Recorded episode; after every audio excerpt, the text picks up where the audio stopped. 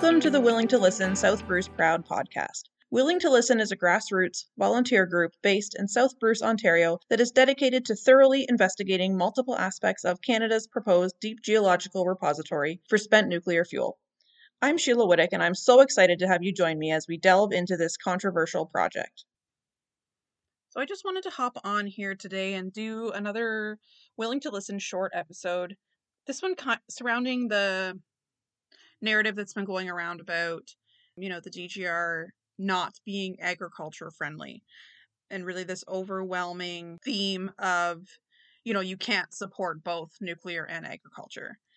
Um, so, some of the misconceptions that I'm hearing brought up all the time, which I think, you know, are being brought up on purpose. People know that what they're saying isn't true and they're saying it anyway. The first one is this um, notion of 1,500 acres of prime farmland being lost to the DGR. And I think the first thing we need to talk about um, with that specific conversation is what exactly does constitute prime farmland? You know, if I can go out and plant a really good garden in my backyard, does that mean I have a, you know, my property is now prime farmland? No, not at all. That's not what it means at all. And if you take a drive out the 8th concession where the DGR is proposed to be, there are some really nice farms that way. But in the area where the DGR is proposed to be, the land is is not by any means, you know, a prime farm location. You can drive out, you know, the south end of Teeswater where all, all the big dairy farms are, and the land there is gorgeous. You go to Huron Kinloss Township, the land is beautiful. You know, flat, open fields, gorgeous prime farmland. And, you know, the fact of the matter is that's not what we're dealing with here on the 8th concession. It, it's just it's just not. That's it's not it's not the best farmland you could ever come across. There's a lot of bush, there's a lot of, of wetland, there's a lot of river space. You know, it's not prime farmland. And then when we talk about that 1500 acres, you know, it it sounds like such a big scary, oh, 1500 acres of farmland will be lost. Let's be clear.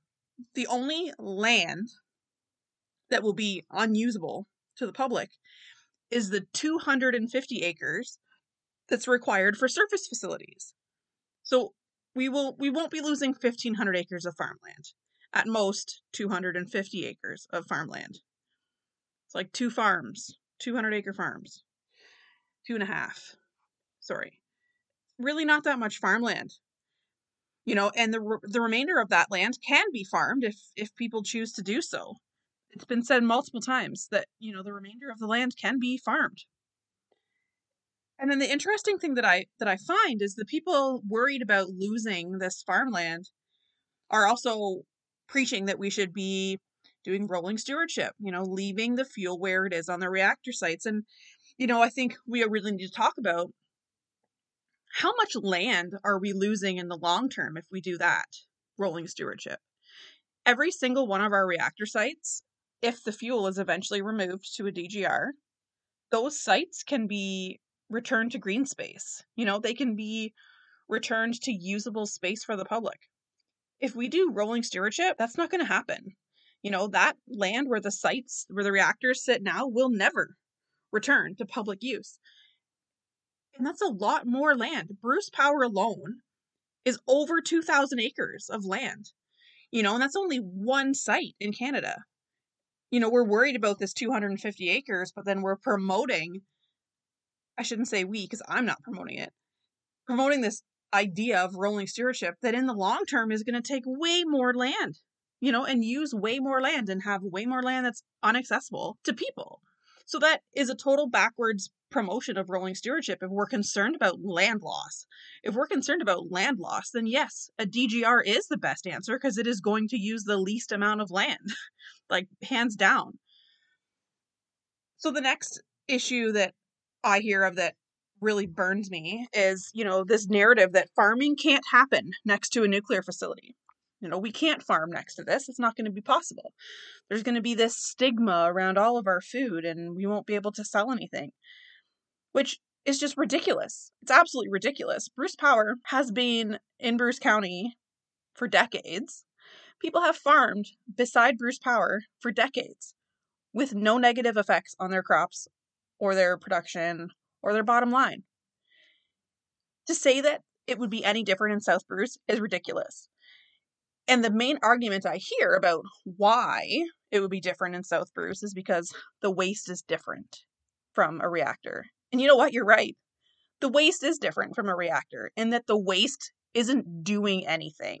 The waste is exponentially safer than a reactor, and the reactor is extremely safe. So to say the waste is different, yeah, it is. It's safer. It's not going anywhere. It's not fissioning on its own. There's no reaction happening. It's just chilling out, half lifing itself to nothing. So, yeah, the waste is different. It's very different. And that stigma that people are so worried about is most likely, if it does come to fruition that the DGR is built in South Bruce, and if this stigma does come where people don't want to buy crops or milk or whatever from South Bruce, you kind of have to ask yourself if that's because we have huge welcome to Nukwater signs all over the place. You can't be worried about stigma, but then paint the town in a negative light, especially when you're worried about your agriculture industry. So, if people are actually worried about stigma from nuclear in South Bruce, you should probably reconsider the wording on some of your signs.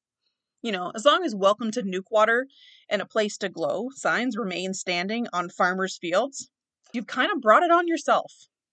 That's the truth of it, you know? You really shouldn't have those signs up if you're worried about stigma.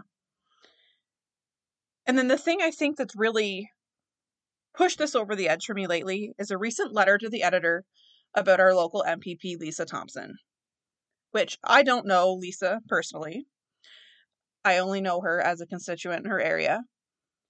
And I think that letter is extremely rude it's painting Lisa in this light of you need to choose between agriculture or nuclear. And that seems to be the narrative that certain members of Protect Our Waterways are trying to promote around, you know, that if you're pro nuclear, you are anti agriculture. And that has to be the biggest load of bullshit I've ever heard in my life. You can support nuclear and support agriculture. I know because I'm one of those people. I've said several times that I was raised on a beef farm in Orillia. I still have beef cattle there at my dad's farm. And I'm also a very openly pro nuclear advocate. I work in the industry and I am most definitely an advocate of nuclear power. You can support both. They are safe to be together. It's been shown in Bruce Power over and over and over again. And Bruce Power puts out environmental reports where they test nearby farms as close as three kilometers from the plant, which is literally outside the gate. It's just crazy that, you know, we're rehashing these things that have been proven time and time again that there is no effect on agriculture. You know, and I think it's time that we start bringing facts to the table rather than trying to scare our neighbors into supporting our positions. And I think the bottom line for me in this whole idea of this of this particular short episode you know is we don't have to choose nuclear or agriculture. You don't have to be on one side of the fence. If you love agriculture that doesn't mean you have to hate nuclear. If you love nuclear it doesn't mean that you hate agriculture. You can love them both. Heck you could hate them both. But you know it's it's not a dichotomy. You don't have to love one hate the other. That's not how it works. You can be supportive of both both of those industries can flourish if we allow them to. There are so many ways that we as a community can work together to make sure our egg industry does not suffer if this was to come here. But what's not helpful is continually attacking the nuclear industry and making nuclear workers feel like pieces of shit. That's not helping anything. All that's doing is villainizing your neighbor and making them you know, it's just putting this this I don't even know what the right word is for it, but it's just putting this feeling of animosity in them that you know, okay, you don't think I can like farming. Cool. You know, there's all these things being labeled onto nuclear workers, which is just not cool. And, and you know, nuclear and agriculture are both major players in our county. You know, Bruce County is one of the major ag centers of Ontario. It's a major nuclear center of the world. Bruce Power is the largest nuclear operator in the world. You know, and there's been no ill effects on either of them. You know, and I think it's about time that we start to try to figure out what we can do to make sure that's the same in South Bruce. There's absolutely no reason why a DGR would negatively affect agriculture specifically. At least not the DGR itself. People's opinions and people's behaviors might affect your farming or the ag industry. It's not going to be the DGR. yeah, I just think we we need to be very cognizant of, you know, what we're saying and how we're saying it. And I think facts matter. I say that all the time. Facts matter. You can't just make things up. You know, facts matter. And yeah, some of the pro pro nuclear, you know, willing to listen people are getting frustrated because there are people opposing this project who feel they can just say whatever they want with no accountability and that they shouldn't be called out for that, which is a whole other topic, which I will get into in another short episode. But you can continue to expect pushback from me and from my fellow willing to listen members when you are sharing misinformation or when misinformation is out there, we will correct it. Um, I think that's important, you know, for things that aren't true to be corrected, and I will continue to do so. In closing, here, I'm just going to let you know that our next short episode, which I'm thinking I'm probably going to put out early next week, is going to be about the ongoing willingness study that's going on in South Bruce right now. And I'm going to clear up and discuss some of the misconceptions or misinformation that's being spread about that particular study. And that's it for this episode of Willing to Listen South Bruce Proud. I look forward to further investigating Canada's plan for spent nuclear fuel along with all of you. Thanks so much for joining me, and remember, we don't have to agree on anything to be kind to one another.